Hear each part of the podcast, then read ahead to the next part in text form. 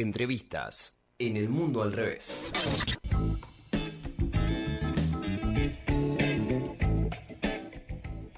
Como te decía, estamos eh, en contacto con María del Carmen Verdú, ella es abogada, militante de la Correpi. Hola María del Carmen, ¿nos escuchás? ¿Qué tal? ¿Cómo les va? Todo bien, muchas gracias. Diana Maraciolo te saluda, gracias por este, por este contacto antes que nada.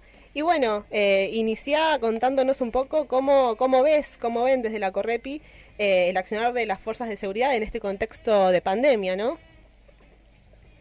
Y mira, lo primero que hay que decir es eh, que las fuerzas de seguridad lo que están haciendo es cumplir con una resolución que tomaron los gobiernos nacional, provinciales y de la ciudad, que es dejar en sus manos la garantía del cumplimiento de una medida que es sanitariamente correcta, como un aislamiento social preventivo y obligatorio, pero que requeriría para que el 100% de la población lo pueda cumplir otro tipo de respuestas de carácter asistencial, material, sanitario, etcétera, en lugar de un policía en la puerta de tu casa, que además, como venimos viendo sobre todo ya en esta segunda etapa de, del periodo de cuarentena, eh, tenemos todos los días una noticia de un gatillo fácil, de una muerte por tortura, de una desaparición forzada.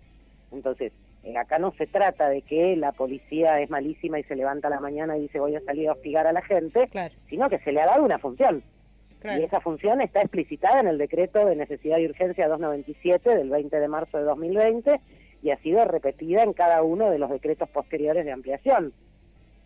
Es como que se produce eh, una se, se, produjo en este último tiempo, sino un, un, acostumbramiento a este accionar y eh, eh, a esta a esta manera de esto que vos decías de encontrar. Yo creo que no está acostumbrada la gente, por eso justamente cuando hay eh, desapariciones forzadas, cuando hay gatillos fáciles, la gente sale a la calle y protesta con todas las medidas de cuidado y resguardo del caso, pero justamente gracias a eso nos enteramos. No nos hubiéramos enterado nunca de que Luis Armando Espinosa eh, desaparecía en Tucumán si su familia se hubiese acostumbrado en lugar de salir a cortar la ruta. Y eso es un dato sumamente importante. No hay un acostumbramiento, todo lo contrario, y lo estamos viendo además en el funcionamiento que la tecnología permite en las redes sociales, en los medios alternativos de comunicación, que son quienes eh, permiten romper un poco lo que sí intentan hacer los medios hegemónicos, que es silenciar y naturalizar. María del Carmen, te saluda Lautaro Ceballos. ¿Cómo estás? ¿Cómo te va, Lautaro? Eh, quería consultarte por este accionar policial precisamente con la distinción que hace eh, a la hora de actuar en los barrios más empobrecidos eh, con aquellos que tienen mayores recursos, ¿no? A eso es algo que no hace falta teorizarlo demasiado, basta con caminar por Recoleta, Barrio Norte o Nordelta y después te podés ir a La Matanza, te podés ir a Villa Fiorito, te podés ir a Quilmes y fijarte, por ejemplo, en qué pasa en la Villa Azul o en la Itatí. Eh, yo siempre pongo el toque de humor negro diciendo no se aplica a la policía aquella canción de cuando yo era adolescente, la pinta es lo de menos. La pinta es absolutamente condicionante de la forma en que te va a tratar un policía, un gendarme, un prefecto, un servicio penitenciario. O sea, la gorra con la que te cruces en la vida no va a interactuar de la misma manera con una persona muy bien vestida, tildada, con eh, un, celular de quinta generación o un, un auto de alta gama que con un pie de visera o una doña de calzas y chancleta o de batón. Esto es una realidad. Lo mismo sucede con los lugares. En cualquier barrio de medio para arriba vos vas a ver que la policía es sumamente amable, ayuda a la viejita este, a, cruzar la calle, etcétera. Eh, ahora, ¿qué pasa cuando el que se le cruza es el repartidor de Rappi? Y esto al mismo tiempo vos nombrás varios lugares del país, o sea que se aplica igual en todos los puntos del país. Pero absolutamente, esto, a ver, insisto, no es una cuestión para el debate. Eh, quienes lo debaten es porque no metieron la pata en el barro jamás en la vida en el pasillo de una villa. Eso sí, lo debaten porque no saben de lo que están hablando. Y, quiero consultarte también si crees que, que, esta accionar es una cuestión remanente de, de, gobiernos anteriores o, si precisamente eh, no hay una decisión política de, de, la nueva administración nacional y de las nuevas provinciales eh, en hacer un cambio. Mira, hay que distinguir dos cuestiones. Una es de fondo y permanente y no va a cambiar nunca, mientras vivamos en un sistema con explotados y explotadores, mientras vivamos en un sistema de opresión, de injusticia, que es que la tarea de las fuerzas de seguridad en ese tipo de esquemas sociales es mantener el statu quo. Y mantener el statu quo es mantener quietitos, disciplinados, con control social, a quienes el día que se cuenten y vean que son más, van a decir, che, ¿por qué no damos vuelta a la cosa? Entonces, eso tiene que ver con una cuestión de fondo que se verifica por igual en cualquier lugar del planeta mientras estemos hablando de un sistema social de estas características, o sea, lo que podemos llamar con más claridad capitalismo.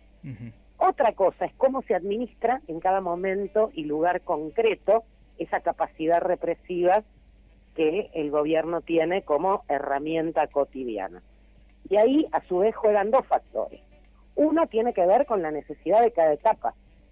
Si vos estás post-gobierno, administrador del aparato estatal, estás en una etapa en la que te sobran recursos, tenés las arcas llenas, podés mantener un nivel de consenso elevado con determinadas eh, concesiones puntuales que hacen que la gente esté feliz, aquella historia que a mí me contaban cuando yo era jovencita de el obrero francés que iba feliz a su trabajo porque todos tenían como mínimo su Citroën y no viajaban como nuestros trabajadores y trabajadoras hacinados en el Roca o en el Sarmiento, bueno, ahí vas a tener menos necesidad de represión directa porque estás haciendo jugar el factor del consenso.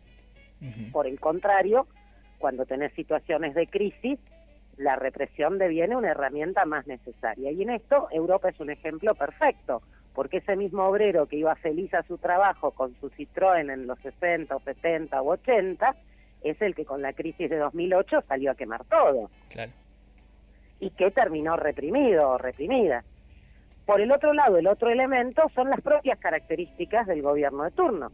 Si vos repasás la historia de la Argentina desde el punto de vista represivo, haciendo un poquitito de laburo de archivo en la página actual y la página anterior que usamos hasta 2017 de Correpi, vas a encontrar noticias y relatos de hechos represivos con Alfonsín, con Menem, con De la Rúa, con Dualde, con el primer gobierno de los Kirchner, el segundo, el tercero, con Macri, con el actual. Y en cada uno señalamos características diferentes, porque fueron características completamente distintas, porque no era el, el mismo esquema. O sea, ni siquiera los tres gobiernos kirchneristas fueron iguales en materia de administración de la represión. Después de la crisis de 2008, cuando rebotó acá en 2009, las cosas cambiaron, y cambiaron fuerte. Entonces, eh, ¿Esto qué significa? Que por un lado tenés lo que nunca va a cambiar, que es la función, el rol que cumplen las fuerzas de seguridad en este marco económico y social. Por el otro está la voluntad política de quien dirige esa fuerza. La fuerza nunca es autónoma, la fuerza cumple órdenes. La bonaerense no hace lo que se le da la gana, la bonaerense hace lo que le mandan a hacer quienes la dirigen y lo mismo vale para la policía de la ciudad, de la provincia de Santa Fe, de Tucumán o las fuerzas federales en el caso del gobierno nacional. Precisamente se nota esa, esa contradicción, esa puja que hay, por ejemplo, en las cosmovisiones de Sergio Berni y de Sabina Frederick. ¿Ves ahí? Sí, es muy preocupante esto que señalás. Nosotros le venimos dedicando bastante tiempo a prestarle atención eh, quizá puja es hasta una palabra suave, si tenemos en cuenta el tipo de descalificaciones, de, de, eh, términos absolutamente peyorativos y hasta con un sesgo machista que ha utilizado el teniente coronel respecto de, de la ministra de su mismo gobierno, porque eso es lo más lo más llamativo, o sea, no se está peleando con Bullrich, ni es Ritondo peleándose eh, con, con una ministra kirchnerista. Se supone que son los dos de la misma fuerza política. Sin embargo, existe claramente esa tensión dentro de la coalición de gobierno, que también lo vemos en relación a otras provincias, provincias que gobierna el, el, mismo partido, la misma coalición política del gobierno nacional y que también tienen un, nivel explícito de represión muy alto.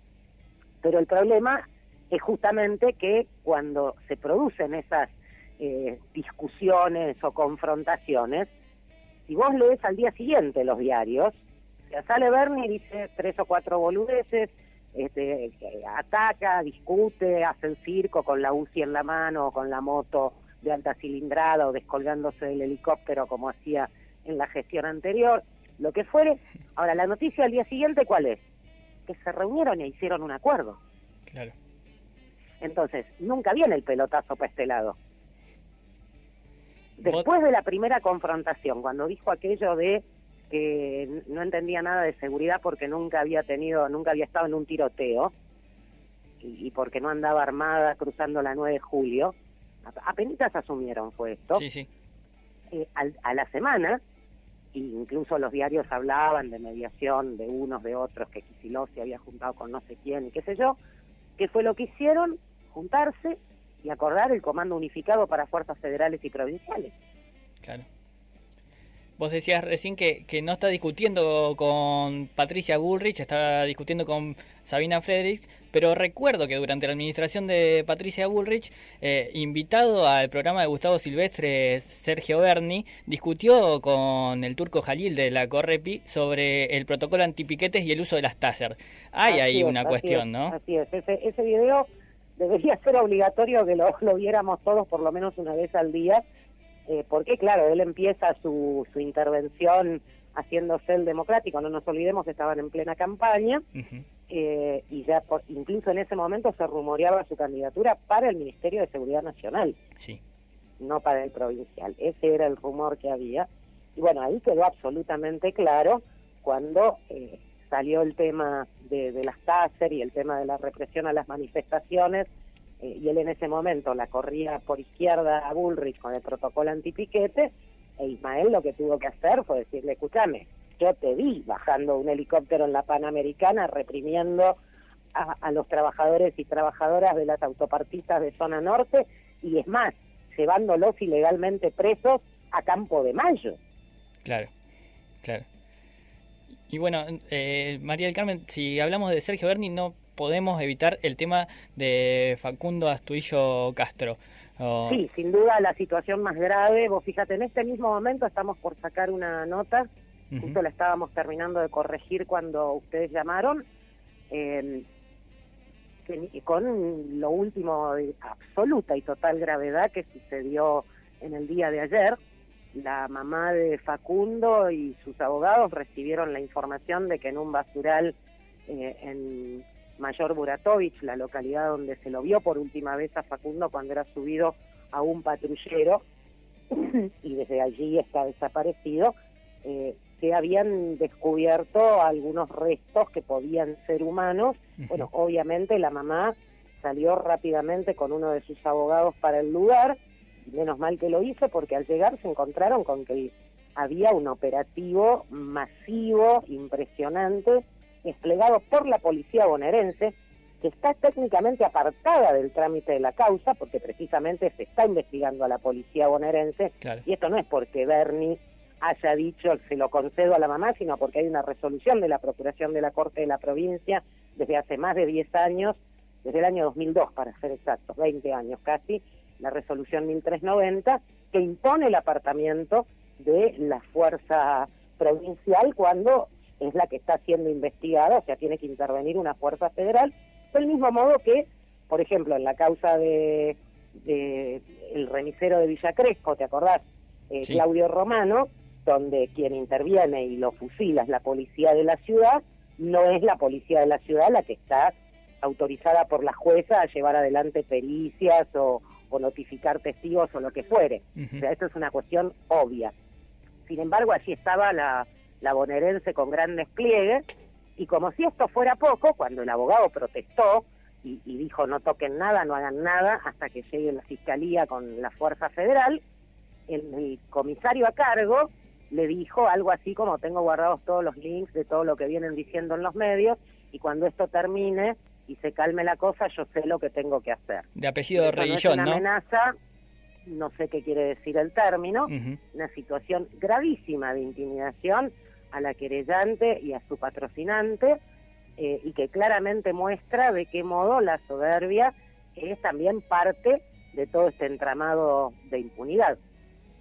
están armando una actividad para el miércoles, ¿no? En, torno a esto. Así es, una, una actividad que salvo que haya algún tipo de, situación especial en la causa que lo impida, este, es realmente de, enorme importancia. Iba a aprovechar a, pasar el chivo porque van a estar conversando precisamente con mi compañero el turco Jalil eh, en vivo en el Facebook de Correpi a las 6 de la tarde del miércoles próximo.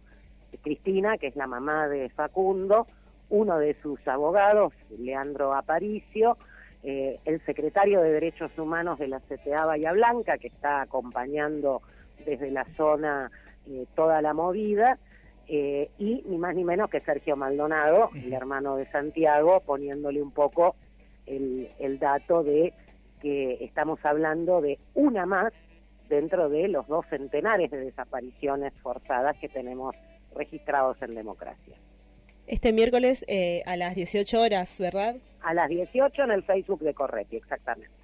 María del Carmen, muchísimas gracias por esta comunicación. No, al contrario, gracias a ustedes, un abrazo. Un abrazo. Ahí pasaba María del Carmen Verdú, abogada y militante de la, de la Correpi, de la Coordinadora contra la Represión Policial e Institucional, hablando eh, lamentablemente de los casos de violencia institucional que venimos eh, viviendo. Ya seguimos en el mundo al revés, quédate ahí.